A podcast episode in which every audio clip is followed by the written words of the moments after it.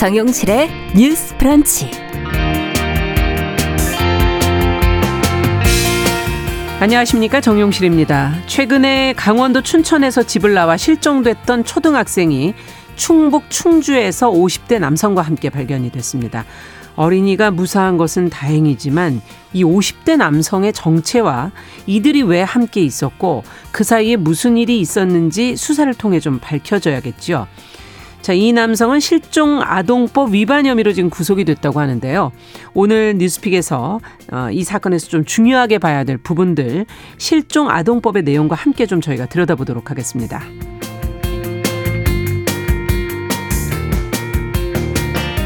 네, 아이들이 다섯 살 전에 감염되기 쉽다는 로타 바이러스 한 번 걸리면 크게 고생을 한다고 하는데요. 이 예방 접종 비용이 많이 들어서 양육자들의 부담이 컸습니다. 아, 조만간 국가 차원의 무료 접종이 가능해진다고 하는데요. 그 대상과 방법 뉴스 속에서 저희가 자세히 정리를 해드리겠습니다.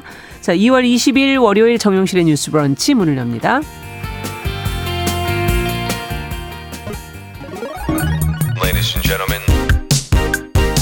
새로운 시각으로 세상을 봅니다. 정용실의 뉴스 브런치 뉴스픽. 네, 정용실의 뉴스 브런치 청취자 여러분들과 항상 함께하고 있습니다. 오늘도 많은 분들 유튜브 콩앱 라디오로 들으시면서 의견 보내주시기 바랍니다. 방송 중에 저희가 반영하도록 하겠습니다. 자, 뉴스픽으로 열어보죠. 전혜원 우석대 개공 교수, 어서 오십시오. 안녕하세요. 전예현입니다. 네, 조으론 변호사 어서 오십시오. 네, 안녕하세요. 조으론 변호사입니다. 자, 오늘 첫 번째 주제를 오랜만에 한번 정치 관련 뉴스로 좀 어, 저희가 잡아봤습니다. 어, 검찰이 지난주에 이재명 더불어민주당 대표에 대한 사전 구속영장을 청구를 했고 국회가 이제 27일이죠. 27일에 본회의를 열어서 체포동의안을 표결에 붙이겠다 이렇게 한 것으로 지금 보도가 나오고 있습니다. 제1야당 대표에 대한 구속영장 청구. 어, 국내 헌정사상 뭐 초유의 일이긴 한데 어떤 혐의가 지금 적용이 된 것이고 지금 이 대표는 어떻게 입장을 밝히고 있는지 먼저 간략하게 좀 보도 내용을 정리하고 갈까요? 정 교수님. 음. 네, 일단 검찰이 이재명 대표에 적용한 혐의는 크게 두 가지 사안과 연관되어 있습니다. 네. 대장동 위례 신도시 개발 사업 그리고 성남 FC 후원금 둘러싼 의혹과 관련된 것이고요. 네. 혐의는 다섯 개입니다. 그런데 이 중에 핵심은 배임과 제3자 뇌물죄라고 볼 수가 있는데요. 네. 첫 번째 배임에 관련해서 살펴보면 이재명 대표가 성남시장 재직 시절에 대장동 사업 협약에서 초과이익 환수 소항을 삭제해서 성남도시개발공사는 확정이익 1,830억 원만 배당받았다. 음. 그리고 결과적으로 민간 사업자들이 4,895억 원 이익을 얻었는데 이것이 공사에 손해를 끼쳤다 이렇게 검찰은 보고 있는 것입니다. 네. 이것이 배임 혐의의 핵심이고요. 예. 이외에도 성남시 내부 비밀이 흘러 들어가서 민간 사업자들이 대장동에서 7,886억 원, 위례 신도시에서 211억 원을 챙겼다고 검찰은 의심하고 음. 있는데 네. 이 부분은 이해충돌 방지법과 예전에 부패방지법 위반 혐의가 적용이 그렇죠. 됐습니다. 음. 그런데 가장 쟁점이 되는 부분 다시 살펴보겠지만 배임이며 그리고 어, 성남 시민을 위해서 그럼 이익을 어느 정도 환수해야 되냐 부분에서 쟁점이 있고요. 음. 자또 하나 성남 FC 관련한 후원금 의혹이라는 것은 검찰이 보고 있는 시각은 이 대표가 네개 기업으로부터 부정한 청탁을 받고 성남 FC 구단에 133억 원을 후원하게 했다. 음. 제3자 뇌물죄를 적용을 했습니다. 그리고 네이버로부터 기부받는 것처럼 기부단체를 끼워 넣는 혐의, 범죄 수익 은닉 규제법 위반도 적용이 됐습니다. 그런데 영장에서 들어간 혐의뿐만 아니라 영장에서 빠진 부분도 지금 정치권에서 주목을 하고 있는데요. 빠진 부분이 있습니까? 예. 예. 한동안 이게 언론 보도를 통해서 흘러나온 내용인데 민간업자 김만배 씨가 네. 이재명 대표 측 관련자들과 천화동인 1호 지분 428억 원을 약정했다는 논란이 있었는데 이거는 이제 진술과 주장이 엇갈리는 부분이었습니다. 예. 그런데 이 혐의는 일단 영장에서 빠진 상태입니다. 음. 일단 크게 두 가지 배임과 제3자 뇌물죄와 관련해서 이 대표 측의 입장을 살펴보면요. 예. 일단 행정의 책임자로서 성남시의 이익을 되돌려주고 적극 행정을 한 것이다.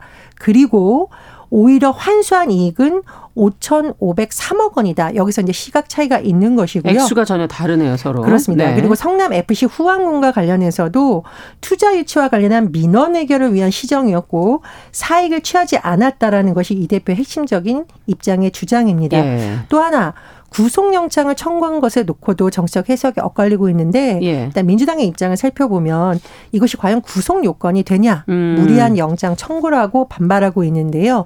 그 이유는 이재명 대표 측과 관련해서 수백 차례 압수수색도 했고 네. 무엇보다 증거인멸 도주의 우려가 없는 상황인데 무리하게 영장 청구를 한 거 아니냐는 음. 반발이 나오고 있고 또 하나 검찰이 법리와 증거를 기반으로 기소를 해야 되는데 그동안 뭐 언론 플레이 그러니까 언론에 확정되지 않은 사실을 흘렸다라는 의심을 민주당은 하고 있는 상황입니다. 네. 자, 지금 사실 굉장히 복잡한 내용이기 때문에 이게 배임과 제3자 뇌물죄 지금 말씀해 주신 영장 청구 그와, 그와 또 더불어 영장에서 지금 빠져 있는 그 약정된 액수에 대한 부분이나 이런 것들이 법적인 부분이라 국민들이 이것을 다 이해하시긴 참 어려울 것 같아요. 그 정리를 저희가 한 번 하고 가는 겁니다. 그래서 이 대표가 지금 앞서 얘기해 주신 것처럼 여태까지 검찰이 자기를 탈탈 털었지만 어 관련자들의 답변 진술 번복 한 것 그런 진술 외에는 어떠한 범죄 증거도 더 발견하지 못했다. 무리한 수사다. 무죄를 확신한다. 이렇게 지금 주장을 하고 있고 지지자들 쪽에서도 마찬가지 분위기인데 이 발언에 대해서 두 분은 일단 어떻게 생각하시는지 앞서 이제 어 조금 정리는 해주셨지만 그것에 대한 어, 입장을 두 분 말씀 좀 듣고 싶네요. 조 변호사님께 먼저. 네, 이 대표 입장에서는 계속 무죄를 주장하고 있는 상황이기 때문에 네. 이렇게 말씀을 하시는 게 당연하다라고 생각을 하고요. 예. 그런데 이렇게 말씀을 하신 배경 관련해서는 국민들도 이 논란에 대해서 지금 뭐 하루 이틀 들은 게 아니잖아요. 그렇죠. 굉장히 오래 전부터 때부터 시작됐죠. 대선 때 아니면 네. 그 이전부터 계속 아. 뭐 수사를 한다, 비리가 있다, 혐의가 있다라는 점들에 대해서 굉장히 언론에서 많이 다루 고 있는 상황인데도 불구하고 네. 이제서야 구속영장을 어떻게 보면 청구를 했는데 예. 지금 구속영장을 청구한 사항에 대해서도 굉장히 말이 많습니다. 그렇죠. 굉장히 분량은 150 정, 150페이지가 넘는 굉장히 구속영장 청구서로는 이례적으로 분량이 음. 굉장히 많아요. 네. 그런데 그 안에 보면은 직접적으로 이제 이재명 대표 같은 경우에 범죄의 혐의를 입증할 만한 정말 직접적인 증거보다는 음. 관련자들의 진술이라든지 아니면은 검찰에서 이때까지 주장해왔던 주장 사실들에 대한 내용들이 많고 음. 이번에 또 이제 제가 검찰 청구서를 좀 보면서 의아했던 부분은 굉장히 평소 같으면 법적인 문서에 쓰지 않을 그런 문장이라든지 음. 단어들이 많이 들어갔더라고요. 근데 네. 그런 거를 보면 이제 국민 입장에서는 아 뭔가 뚜렷한 혐의점을 아직도 검찰이 못 찾은 것 아, 아, 닌가 예. 이것이 어떻게 보면 검찰이 무리하게 수사를 하려고 하는 와중에 무리하게 지금 뭔가 기소라든지 구속영장 청구를 하는 게 아닌가라고 보여줄 수 있는 여지를 굉장히 많이 남긴 부분이 있다라고 네. 생각을 합니다. 음. 그렇기 때문에 이제 이 대표 입장에서는 더욱더 이제 무죄 주장을 하고 있는 것이고요. 검찰 측에서는 그에 맞서다 보니 이렇게 음. 무리하게 구속영장을 좀 그런 청구서에 문장이라든지 단어 같은 거를 넣은 것이 아닐까 그렇게 생각을 합니다. 네. 어떻게 보세요, 정 교수님께서? 일단은 민주당에서는 정치적 음. 의도가 있는 무리한 수사라고 의심을 하고 있는데요. 네. 저는 의심을 할 만한 대목이 좀 있다. 음. 최근에 검찰이 구속영장을 청구한 이후에 검찰총장이 직접 입장을 얘기를 했거든요. 사실 제1야당 대표에 대한 구속영장 청구 자체가 이례적인데 음. 검찰총장이 나서서 특정 정치인 그것도 전직 대선 주자에 관련해서 이렇게 말하는 것 자체가 검찰과 어, 대통령실이 뭔가 연결돼서 이미 음. 각본을 짜는 거 아니냐는 의구심을 불러 일으킬 만한 사안이라고 보고 네. 언론 보도를 보면 대통령실에서도 이번에 구속영장 이거 잘 안 된다고 해도 또 청구할 수 있다는 식의 발언을 했다라고 알려지고 있습니다. 음. 그렇다 보니까 이게 어, 실체와는 상관없이 정치 보복의 성격을 띠고 수사가 진행되는 것 아니냐라는 의구심이 자꾸 대기되는 것으로 보이고요. 네. 두 번째로는 어, 수사가 형평성을 어느 정도 맞춰야 정치적 논란이 좀 잦아들 수 있는데 음. 민주당에서 계속 문제 제기하고 있는 것은 이재명 대표의 측근들이라든가 관련자들에 대해서는 압수수색을 수백 건 했다라고 주장을 하고 네. 있죠.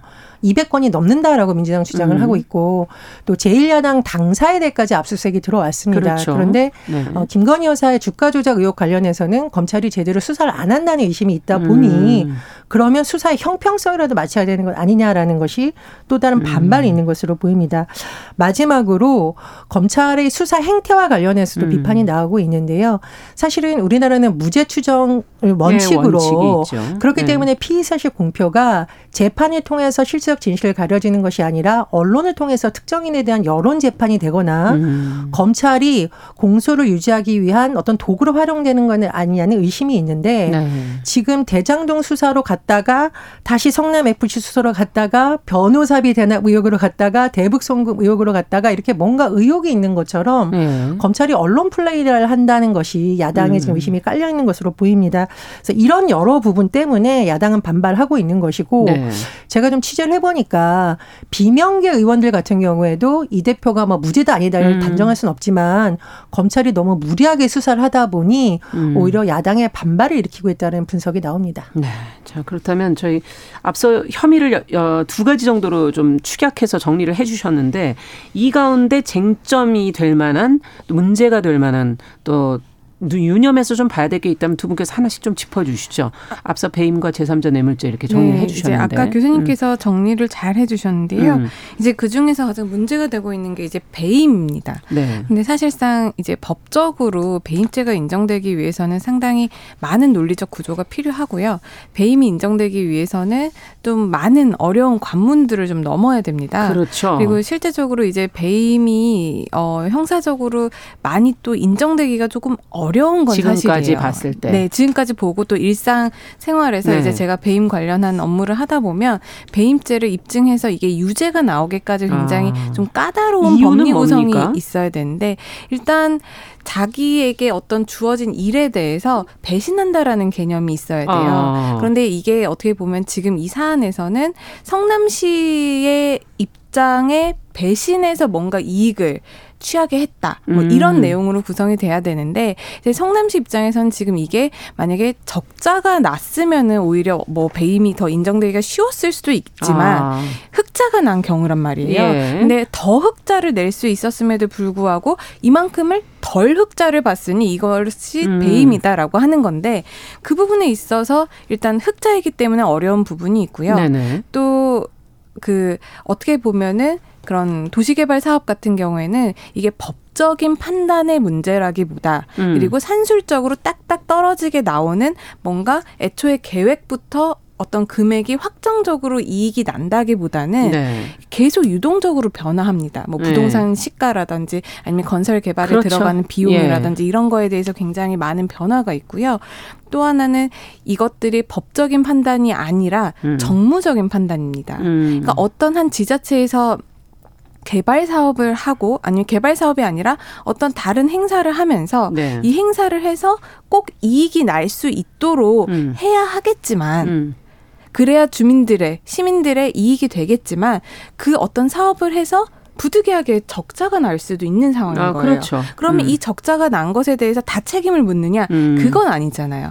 왜냐하면 이건 정무적 건. 판단이기 예. 때문에 그렇기 때문에 그런 부분들이 지금 이 사안 속에는 다 들어가 있는 것이고 음. 또 배임 금액을 지금 얼마로 보느냐도 굉장히 첨예한 쟁점이 될 수 있습니다. 그렇죠. 양쪽이 전혀 입장이 다르더라고요. 양쪽의 네. 입장이 네. 굉장히 다르고요. 맨 처음에 대장동 위례 신도시 개발 사업과 관련해서 경찰 쪽에서 뭐 이 정도가 지금 음. 배임으로 인정되는 금액이다라고 했던 것보다 지금 굉장히 액수가 많이 커졌거든요. 네.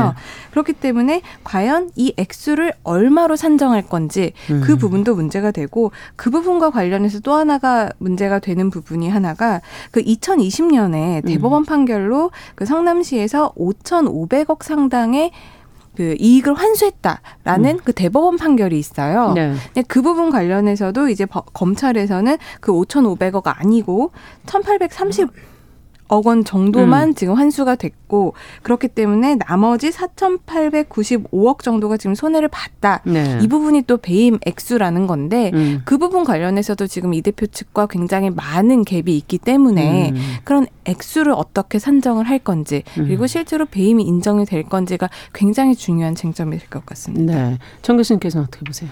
그러니까 똑같은 것을 보고 한쪽에서는 1,830억 원만 왜 이익을 환수했느냐 더 할 수 있지 않았는 것이 검찰의 예. 입장이잖아요.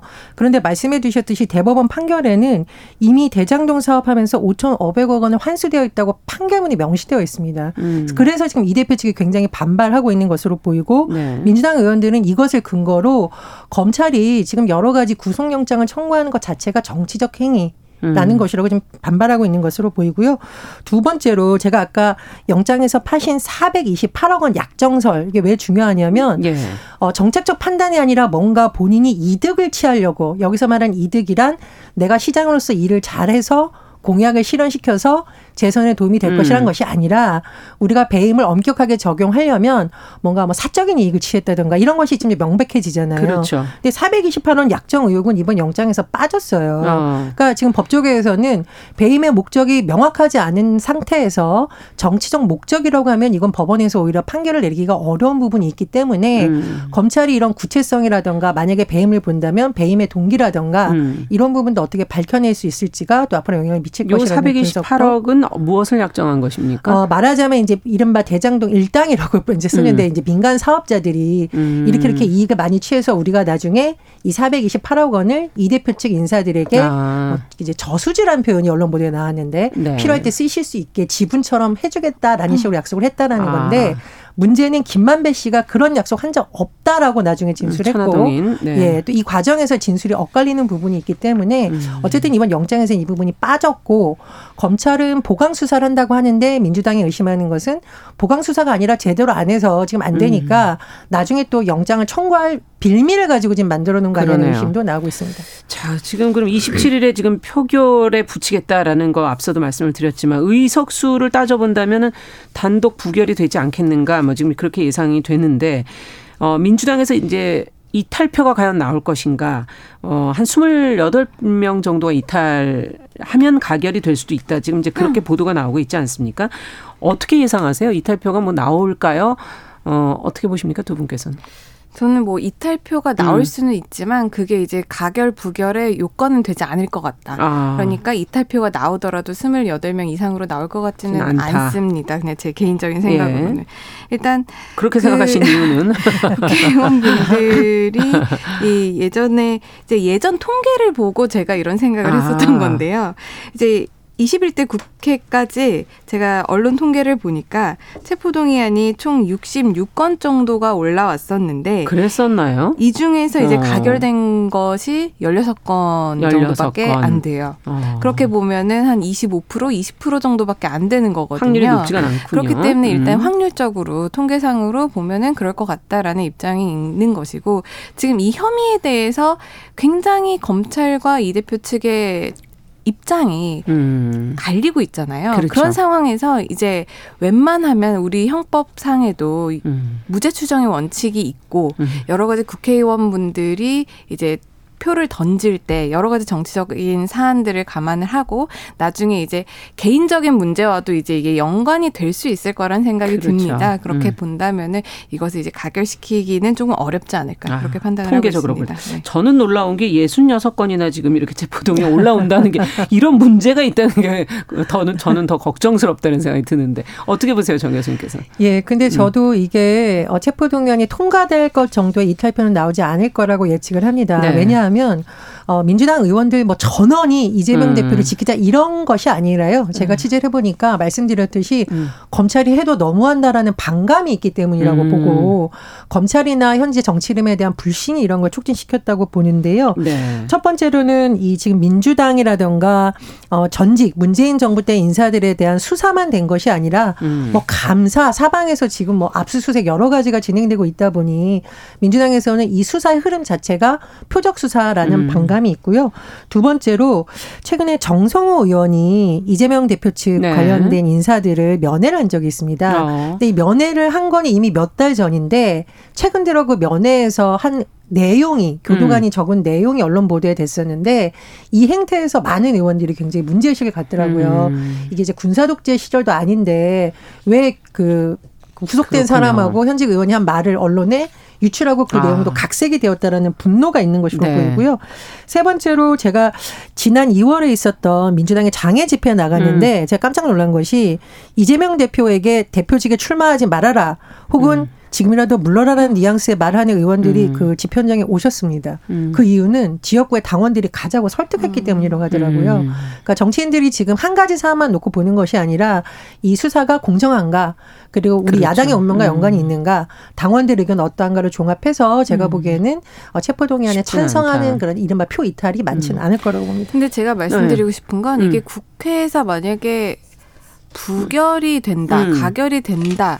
이 문제가 바로 이재명 대표가 구속이 되고 이런 문제는 또 아니거든요. 음, 그렇죠. 이게 음. 가결이 된다라고 해도 음. 나중에 법원에서 어차피 영장 실질 심사를 받습니다. 맞습니다. 그렇게 되면 이제 이 네. 대표 입장에서는 충분히 또 반박할 수 있는 음. 그런 시간이 주어지는 것이고 그런 부분에 대해서 이제 어 제가 바라보는 음. 관점에서는 뭔가 이제 범죄의 소명이 없거나 이런 부분을 충분히 다퉈서 이 대표가 구속되지 않을 가능성이 있음에도 불구하고 예. 이것을 너무 전면적으로 음. 내세워서 뭐 방탄 국회의 이미지라든지 음. 국민에게 피로감을 주는 것은 좀 더 이상 하지 않았으면 그러네요. 좋지 국민 않을까. 피로감 얘기하시니까 이 얘기 좀 짚고 가야 되겠습니다. 지금 이렇게 이견이 큰 법안들도 많고 여야 간에 지금 뭐 정의당과 민주당이 공조하는 노란 봉투법 이런 거는 지금 어떻게 될까요?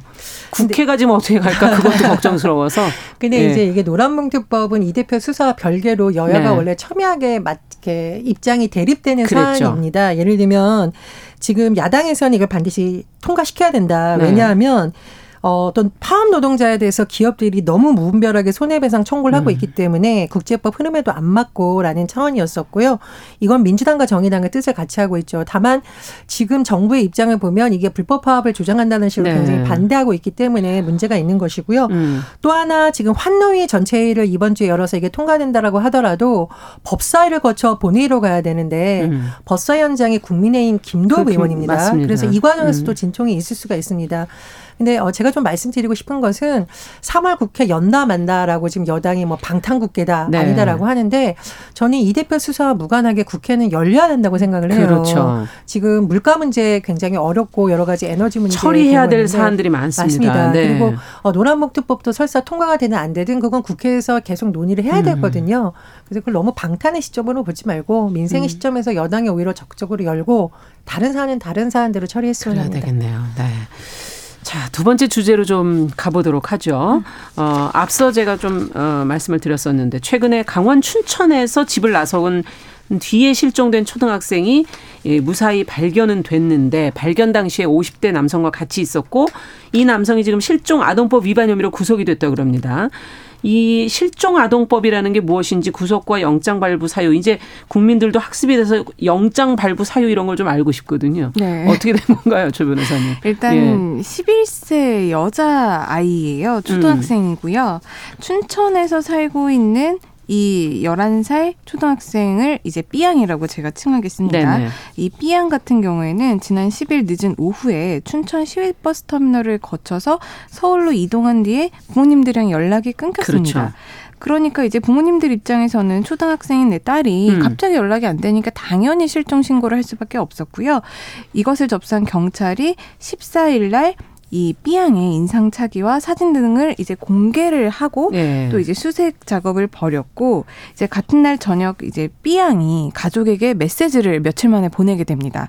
충주에 있는데 무섭다.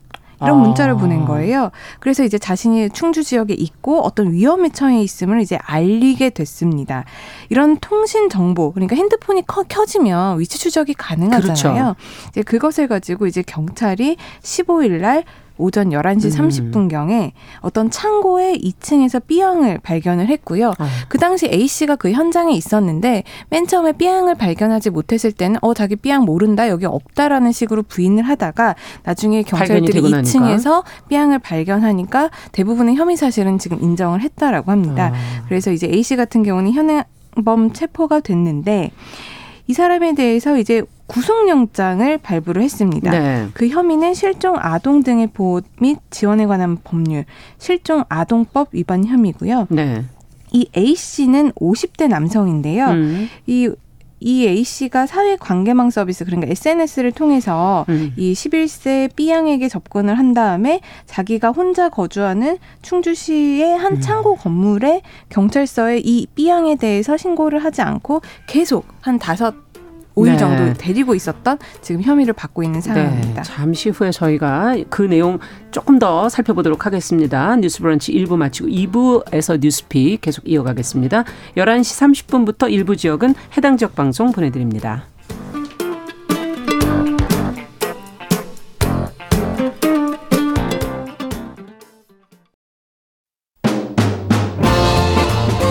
여러분은 지금 KBS 일라디오 정용실의 뉴스 브런치와 함께하고 계십니다. 네, 춘천에서 집을 나가 실종이 됐다가 충주에서 발견된 초등학생 11살 B양 얘기를 저희가 지금 하고 있는데요. 지금 그 함께 있었던 50대 남성 얘기를 좀 해주셨어요. 어떻게 실종 아동법 위반인지 어, 그 부분을 조금 더 설명을 해주시죠. 네, 많은 분들이 이제 음. 구속영장이 발부됐다라고 하니까 아, 이 사람이 몰래 데려갔나 보다. 그 혐의 때문에 지금 구속영장이 그렇죠. 나온 거 아닌가라고 생각을 하실 텐데 지금 그 사안으로 구속영장이 발부된 게 아닙니다. 아, 지금은 실종아동법 위반 혐의인데 이 실종아동법에 따르면 누구든지 정당한 사유 없이 실종아동을 경찰관서에 장에게 신고하지 않고 보호할 수 아. 없다. 이를 신고를 하는 게 중요한 거군요. 네, 5년 이하의 징역 또는 5천만 원 이하의 벌금에 처한다예요. 음. 그러니까 이것만 보면 실종 아동법에는 지금 실종 상태에 있는 아동, 음. 그러니까 실종 아동법이 또 정의하고 있는 이 실종 아동이라는 것은 음. 약취, 유인 또는 유기되거나 사고를 당하거나 가출하거나 네. 길을 잃는 사유로 이제 보호자들로부터 이탈된 아동을 말해요. 예. 그러니까 조건이 집을 잃어서 붙어 있네요. 집을 잃어서 좀 음. 배회하는 아이들 아니면 심지어 자발적인 의사로 집을 나온 아이. 아이들을 음. 경찰서에다가 신고하지 않고 그냥 데리고 있으면 일단 실종 아동법 아. 위반입니다.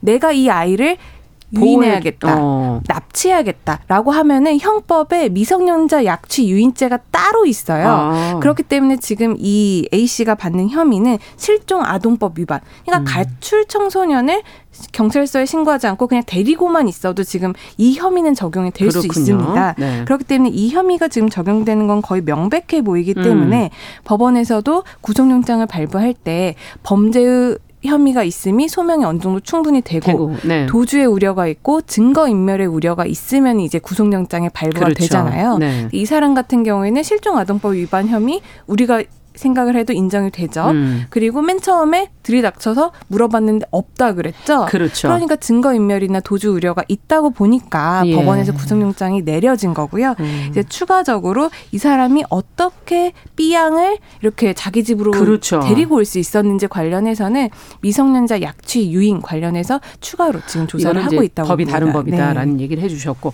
자 앞서 SNS로 유인을 했고 이제 실종 닷새 만에 어머니에게 이제 메시지를 보내게 됐다는 설명해 주셨는데 동선이나 구속된 피의자의 행적 어 이런 부분에서 좀 어, 사건을 보시면서 어떤 부분이 좀 석연치 않으신지.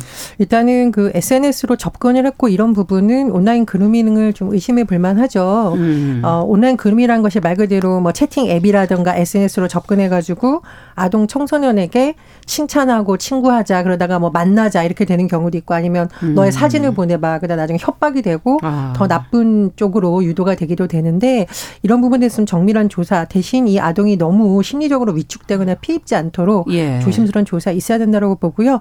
어, 우리나라 통계를 한번 살펴보면 성매매 피해 아동 청소년 지원센터 2021년 연차 보고서 이건 이제 여성가족부에서 발표한 내용인데요.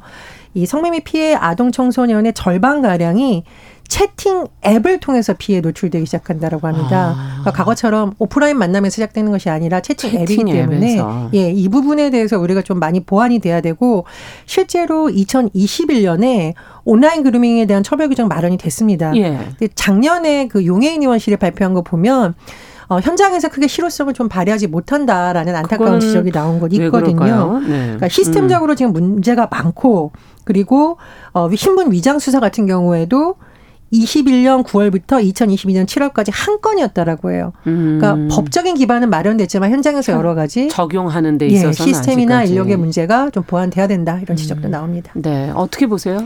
저는 이제 이 혐의가 실종 아동법만 지금 적용이 됐고 미성재 약취 유인 관련해서는 추가 수사 조사 예정이라고 음. 하는데 그것 이외에도 사실상 그 50세 남성이 11세 여자 아이를 이렇게 자기가 있는 공간으로 데려갔다라고 한다면은 제가 말씀드린 혐의점 이외에도 혹시라도 음. 뭐 성매매라든지 음. 아니면 강제추행 혐의라든지 음. 여러 가지 성범죄에 혹시라도 노출이 되지는 않았을까 그 음. 부분도 추가적인 수사가 필요하고요. 음. 교수님께서 잘 말씀해 주셨지만 그 온라인 그루밍 성범죄 아니면은 또 이런 온라인으로 유인해서 뭐 성범죄 의도를 가졌는지 안 가졌는지는 뭐 나중에 밝혀지고 그 사람 개인의 내심의 의사이기 때문에 잘 모르겠지만 네. 이렇게 어떻게 보면 부적절하게 보이는 것들이 온라인에서 너무 쉽게 접근이 될 수 있기 때문에 그러니까 법적인, 기반이 제도도 있는데도 음. 하겠지만은 여러 가지 그 IT 관련해서 이게 좀 넘을 수 없는 허들 장치 같은 거를 좀 만들어서 미성년자 아이들을 보호해야 되지 않을까도 음. 생각을 하고요. 또 아까 인력 문제 뭐 수사 관련해서 이런 문제도 지적을 해주셨지만 그런 부분에서도 우리가 충분히 논의를 해야 되고 또 이제 보호자들 입장에서도 음. 내 미성년자 자녀 아니면 내가 미성년자를 보호하고 있다면 그 내가 보호하고 있는 아동이 음. 핸드폰을 사용을 할 때 어느 정도의 앱이 깔려 있는지는 좀, 좀 수시로 확인을 할 필요성은 있다고 보여집니다. 자, 실종됐다 지금 돌아온 아이가 심리적인 불안감을 호소한다는 게 이제 기사를 보면 끝에 이렇게 나오는데 어떤 방 어떤 부분에 중점을 좀 둬서 보호와 치료를 해야 될지 한 말씀씩 들어보죠. 저는 이 상황에 대해서 너의 잘못이 아니다. 라고 음. 명확하게 말해주는 것이 너무나 중요하다고 생각을 합니다. 네. 그러니까 온라인 그루밍의 피해 아동들이 대부분 부모님에게 말하지 못하는 경우가 오히려 너 이거 엄마한테 그렇군요. 얘기한다라는 게 오히려 협박이 된다라고 하거든요. 그래서 보호자들의 역할이 굉장히 중요하고 무엇보다 저는 전문가들이 가서 심리적 상담을 같이 음. 병행하는 것이 어, 좀 전문성에 대한 교육을 안 받은 부모님들도 물론 있으시겠지만 그런 부분에서 좀 구체적이고 세밀한 그러네요. 치료가 필요하다고 봅니다. 음. 네, 저는 이제 수사기관에서 이런 점은 좀 하지 말아달라고 당부하고 음. 싶은 것들이 자칫 잘못해서 이제 물어보는 것 자체가 음. 미성년자에게는 굉장히 스트레스로 다가올 수가 있고요. 또 질문 하나하나가 어떻게 보면 또 2차 가해로 이어질 수 있는 부분들이 그렇죠. 있기 때문에 그런 음. 부분을 충분히 염두에 두고 수사에 임해 주셨으면 좋겠습니다. 준비가 많이 필요하겠네요. 네. 자, 뉴스 픽 조론 변호사 전혜연 교수 두 분과 함께 했습니다. 말씀 잘 들었습니다. 감사합니다. 감사합니다. 감사합니다.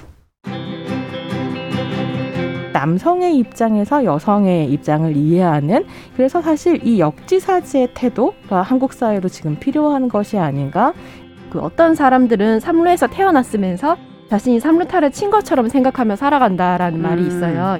해충이다, 이충이다. 이거는 네. 순전히 사람의 아. 그 잣대로 이야기를 하는 거예요. 음. 곤충이 우리 사람보다 몇억 년 먼저 지구에 나왔거든요. 세상을 보는 따뜻한 시선 정용실의 뉴스 브런치 네, 정용실의 뉴스 브런치 듣고 계신 지금 시각 11시 38분 향해 가고 있습니다.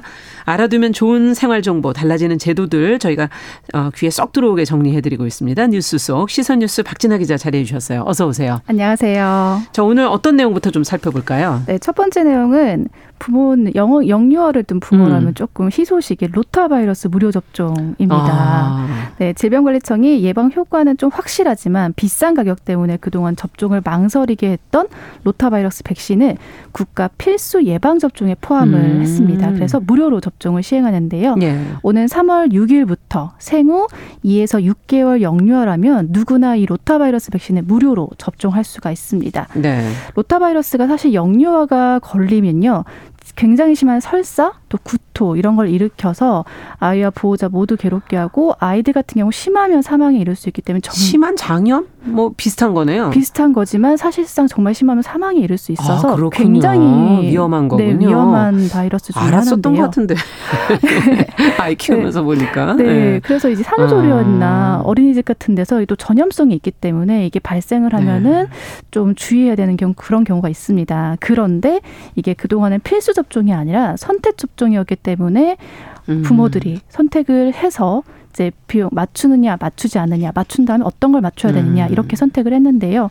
비용도 보통 2, 30만 원 정도로 아, 네, 비싸기 때문에 좀 네. 많이 부담이 됐었습니다. 음. 이것을 이제 그 지원을 한다는 건데요.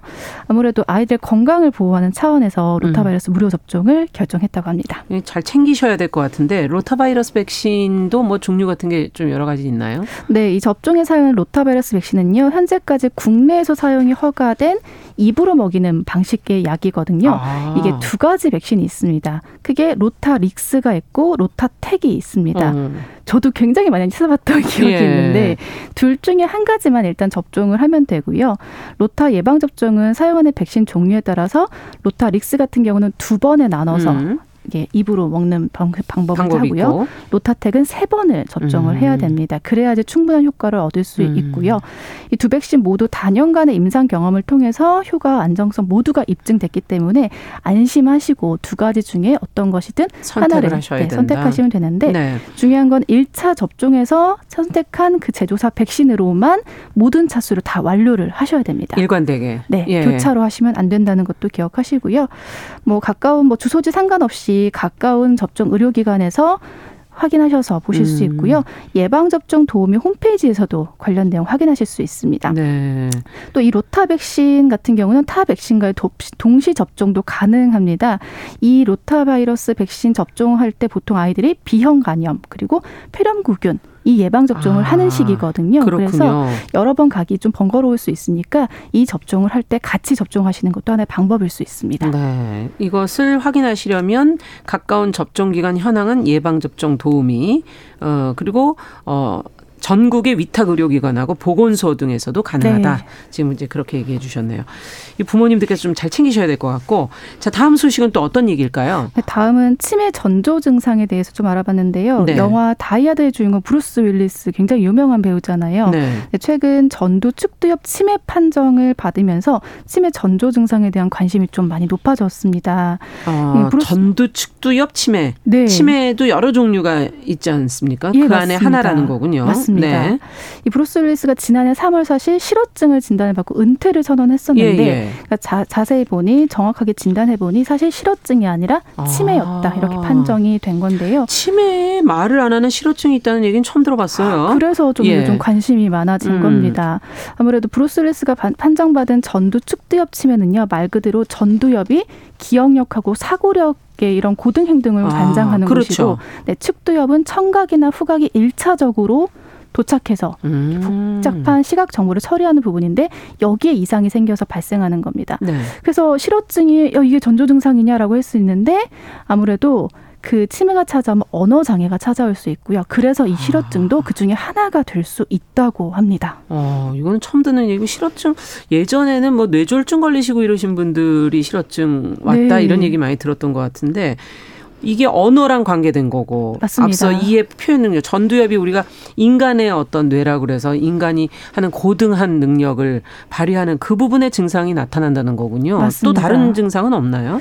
이 대한 치매학회 논문을 좀 찾아봤는데요. 전두축두엽 치매 환자 같은 경우는 동사에 대한 표현 특히나 이제 이런 동사에 대한 아. 표현이나 이해가 좀 유독 떨어지는 명사나 형용사 이런 게 아니고 네, 동사. 동사. 그렇고요. 어. 마지막에 음절을 좀 반복한다. 그리고 다른 사람이 어떤 말을 하면 그 말을 좀 따라서 반복을 한다. 어. 또 자신이 말한 단어나 어구를 반복한다. 말 그대로 보시면 언어에 대한 많네요. 네 맞습니다. 음. 언어에 대한 문제, 반복 이런 것들이 좀 있을 수 있고요. 아무래도 언어를 담당하는 측두엽의 문제가 생기는 것인 만큼 여러 단어나 긴 문장으로 음. 말하는 것도 좀 어려워할 수 있습니다. 그리고 또 대소변을 좀 아무데나 본다든지 네. 어. 의미 없는 웃음이 막 나온다든지 어. 또 식욕이 갑자기 들어서 통제가 안 된다든지 이런 것들도 전조 증상 중의 하나로 볼 수 있다고 합니다. 어, 예상 못한 것들이네요.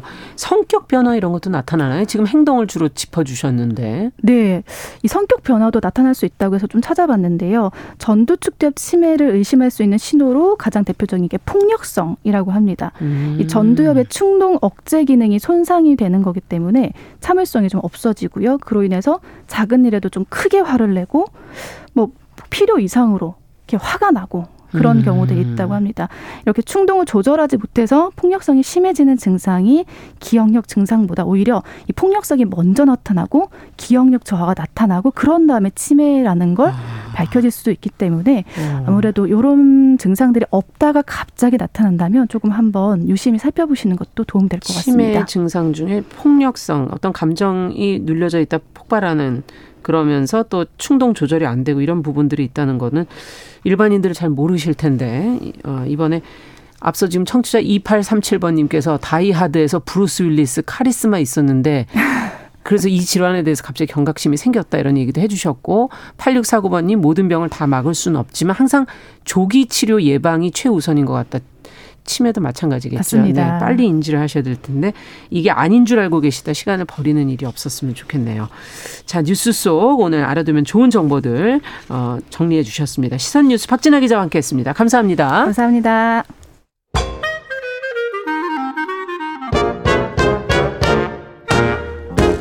모두가 행복한 미래 정용실의 뉴스 브런치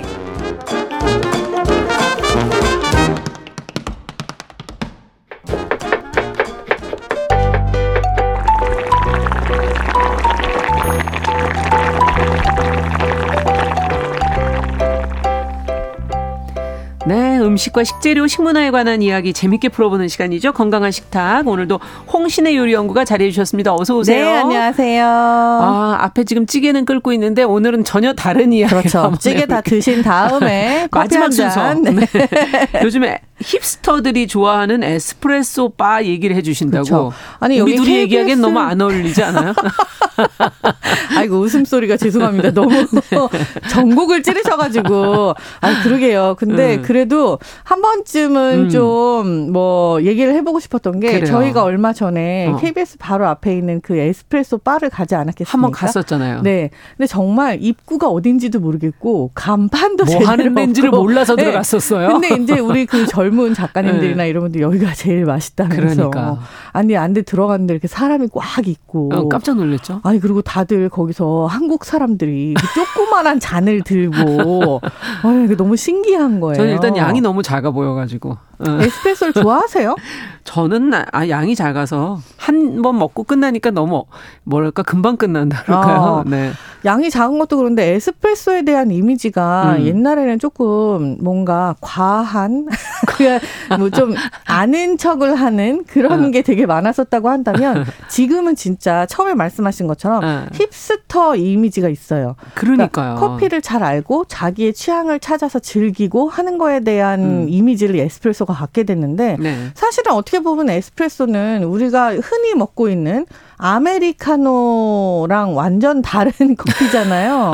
네. 대륙이 다르잖아요. 네, 다르죠. 아메리카와 이태리. 대리. 네. 그렇죠. 다르죠. 네, 에스프레소 자체가 약간 express라는 뜻이 있는데 아. 커피를 그러니까 빠르게 내리는 거죠. 빠르게. 어. 이게 우리가 흔히 생각하는 커피라고 한다면 지금은 에스프레소 머신에 커피를 내려서 그렇죠. 물을 타서 먹는 아메리카노나 카노. 우유를 음. 타서 먹는 라떼나 그렇죠. 뭐 한동안 우리가 플랫 화이트라 그래 가지고 호주식 커피 음. 라떼가 유행도 했 었고 뭐 되게 다양한 그런 종류가 맞아요. 있는데도 불구하고 유럽이 많이 언- 언급이 안 됐었던 거는 음. 우리나라는 이미 미국식 커피에 익숙해 있기 때문이었던 것 같아요. 그러네요. 네. 음. 보면 뭐 우리가 뭐 그 별다방 같은 그렇죠. 스타땡 이런 음. 데의 원조가 뭐 시애틀이고 이런 건 다 알고 있어도 에스프레소가 음. 그러네. 어디서 온 그쪽 대륙으로는 안 건너갔었네요. 전혀 생각을 하지도 않았었죠. 네. 근데 요즘에 에스프레소 바가 되게 많아지면서 네. 이제 젊은 사람들 상대 로 하기도 하지만 약간 이런 생각도 전 들더라고요. 음, 어 요즘 젊은이들이 너무 고된가? 음, 고대인가? 네. 뜻이에요? 우리가 연하게 네. 섭취했던 카페인을 한 번에 다량 섭취를 해야 될 고된가? 정도로 고된 삶을 사는가? 약간 네. 이런 생각을 할 정도로 전 노인네가 맞습니다. 아, 근데 유성아님께서 지금 저는 40대 여성인데 에스프레소 바를 이용하고 계시다고 저희를 아, 아, 여기서 뭐 시나몬 토핑을 해서 마시면 완전 맛있다. 뭐 알아들을 수 없는 얘기를 지금 하시는데 야. 우리 지금 이수민 PD 젊은데도 쓰지 않냐 지금 아. 에스, 어, 에스프레소는 커피는 음. 씁니다. 커피는 씁니다. 네. 이게 이제 맛으로 들어가게 되면 접근을 하게 되면 여러 가지 맛이 있죠. 그러니까 뭐 커피- 메뉴가 많은 모양이에요? 아 메뉴를 따지게 네. 되면요 에스프레소라고 하면 일단 하나 그러니까 아니에요? 원샷이라고 하는 솔로가 있고 네. 그리고 투샷이 같이 있는 도피오가 있고 어. 그리고 뭐 에스프레소도 여러 가지가 있잖아요. 뭐 마끼아또도 있고 아, 뭐 그래요? 에스프레소도 네, 에스프레소도 어. 마끼아또가 있고 뭐도 있고 되게 여러 가지가 있어요. 토핑 얘기도 지금 해주시는데 시나몬 토 핑? 시나몬 토핑도 있고 뭐 음. 슈가 토핑도 있고 아하. 아예 각설탕을 넣어서 녹여 마시는 것도 있고 각설탕을 따로 먹는 것도 있고 음. 뭐 되게 다양하죠. 뭐 설탕의 종류도 되게 여러 가지일 수가 있고요. 그렇군요. 그리고 또 에스프레소라는 게 그냥 이렇게 해서 추출 방식을 달리 해가지고 음. 빠르게 먹은 거잖아요. 근데 이게 이 전에는 그럼 무슨 커피였냐 생각을 해보면은 커피는 진짜 추출 방식이 엄청나게 많아요. 네. 뭐뭘 좋아하세요? 우리 흔히 알고 있는 거 드립 커피, 핸드 드립. 아. 그렇죠. 옛날에 80년대에는 우리 집에도 있었는데 네. 그 아메리카노를 내려주는 기계가 있었어요. 네. 그래서 그거를 커피 머신이라고 해 가지고 맞아요. 물을 이렇게 필터랑 커피 넣고 물 이렇게 채우면 지가 알아서 옛날이 아니고 내려오는. 저희 집엔 지금 그게 있는데요. 아, 그렇게 해서 밑에 이렇게 따뜻하게 데워주는 맞아요. 그런 게 네. 있는 그게 커피 네. 머신이 있잖아요. 네. 또 커피 좀 잘 알고 외국물 좀 먹었다 하는 집에 놀러 가면은 어. 그 진공 커피 머신 같은 게 아, 있었어요. 그건 뭐지? 그게 네. 이제 그 이렇게 유리로 이렇게 동그란 거 두 개 이렇게 있어가지고 아. 진공 추출하는 예. 혹은 좀 우리 엄마 아빠가 유학파야 하는 집에 가면은 프렌치 프레스라 그래가지고 네. 이렇게 주전자 같이 생겼는데 유리 주전자 금색으로 안에 그 필터가 있어서 쭉 누르면은 커피 음, 추출되는 거. 네. 최근에 가장 유행하기도 하면서 굉장히 멋있다라고 생각되는 것 중에 하나가 모래를 데워서 음. 만드는 그 터키식 커피 방식도 있고 모르는 게 많네. 모카포트도 있잖아요. 그렇죠? 예. 그러니까 이런 것 중에 하나가 에스프레소 그래서. 추출 방식인 거예요. 예, 추출 사실은, 방식이다. 네, 그래서 이게 음. 에스프레소 자체가 어떤 하나의 장르이거나 이런 건 아니고 이태리에서 1900년대 초에 개발한 기계를 가지고 음. 만들어 먹었던 그런 커피인 거죠. 아니 근데 이게 갑자기 소비자들 잡아 끄는 거는 뭡니까 이유가? 지금 사실은 고대에서? 아, 네, 네. 저는 이제 아까 농담처럼 네. 너무 네. 고된 삶을 사는 시대가 네. 아니냐라고 말씀을 드렸지만, 어, 이건 이제 세그먼트의 변화가 진짜 많아요. 그러니까 음. 이게 분류가 되는 거예요. 아, 개인이 옛날에 우리 시대 때만 해도 저는 이제 X세대입니다. 그렇죠. X 세대시죠. 네. 예. X세대 때만 해도 개성 중심의 사회라고 얘기를 했어요. 그래서 음. 각자의 개성을 존중하는 어떤 이런 게 음. 음. 식이라든지 다른 문화의 그렇죠. 취향에도 투영이 되는 그런 거였는데 지금은 이걸 넘어서 어. 각자의 개성이 너무 한 사람도 하나씩 있는 거예요. 아, 개별적으로. 네, 근데 개별적인 개성이 다 다르고 그거에 맞는 어떤 맞춤형의 문화들이 다 다르게 생기고 있는 거죠.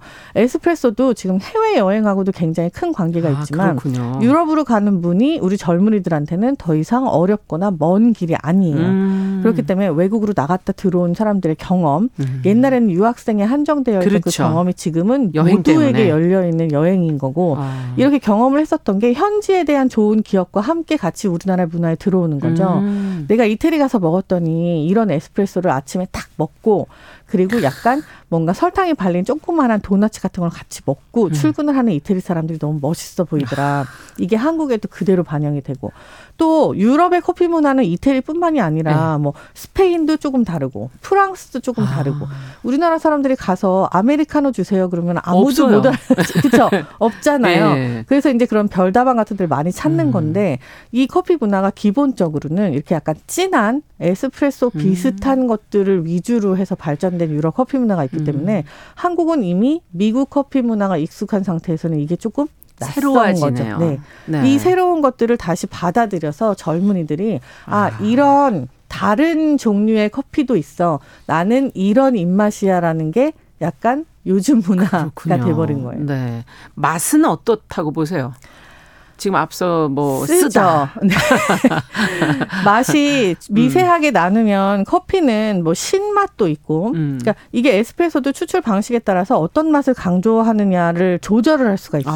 아. 뭐 그냥 뽑는 것도 있고 중간 네. 정도로 그리고 룽고라고 해갖고 좀 더 오래 들어, 내려서 그거 유, 유난히 들어봤네. 룽고. 그렇죠. 좀 오래 내려서 일반적인 에스프레소보다는 약간 양도 많고 어. 그리고 조금 더 많이 쓴 맛이 강조가 됩니다. 아. 근데 리스트레토 라는 게 있어요. 네. 그거는 아예 초반에 짧게 끊어서 먹는 거예요. 그러니까 음. 에스프레소보다는 일반적인 것보다는 양이 적고 음. 약간 이거는 산미도 있어요. 신맛도 있고. 산미도. 실제로 이 리스트레토 같은 경우는 레몬을 곁들여서 먹는 사람들도 굉장히 음. 많아요. 그러니까 음. 약간 어떻게 보면은 크게 나누면은 쓴맛 그리고 부드러운 그러네요. 고소한 맛 그러면서 신맛 이렇게 세 개가 중점을 이룬다고 볼 수가 있는 거죠. 네. 단맛도 있고 뭐 진짜 맛은 여러 가지로 나뉩니다. 진짜 그러네요. 네.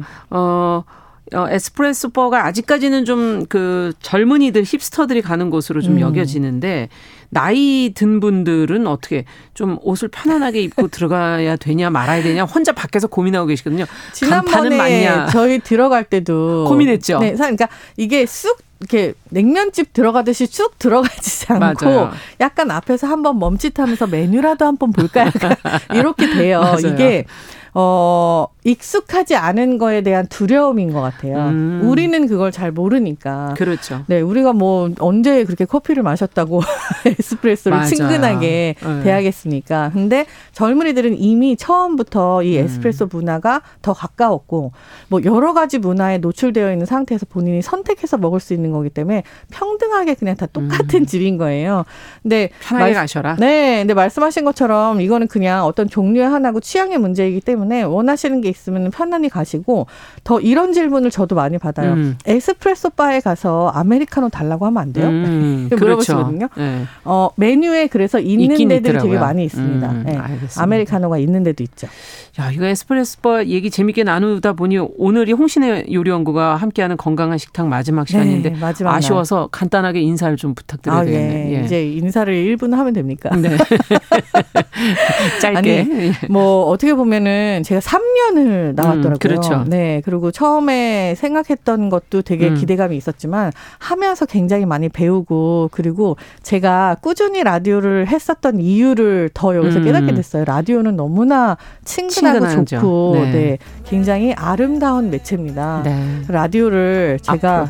네, 다른 청취자로. 기회가 있으면 또 네. 계속하고 청취자분들을 만나도록 하겠습니다. 불러주셔서 네. 너무 감사하고요. 많이 그러네요. 배우고 갑니다. 네. 어, 앞서 너무 외국 문화 쫓지 말고 우리 것 먹을래요 하는 정정자님, 어, 최종옥님처럼 달달한 믹스 커피가 최고 아니냐 이런 아, 의견들도 주셨는데요. 예, 네. 에스프레소 얘기는 여기까지 하고 아, 노래는 아메리카노로 저희가 지금 나오고 있습니다. 건강한 식탁 홍신의 여리 연구가와 함께 이 시간 마무리하도록 하고요. 10cm의 아메리카노 들으면서 마무리하겠습니다. 저는 내일 뵙겠습니다. 같이 인사하시죠. 네, 안녕히 계십시오. 감사합니다. 메뉴판이 복잡해서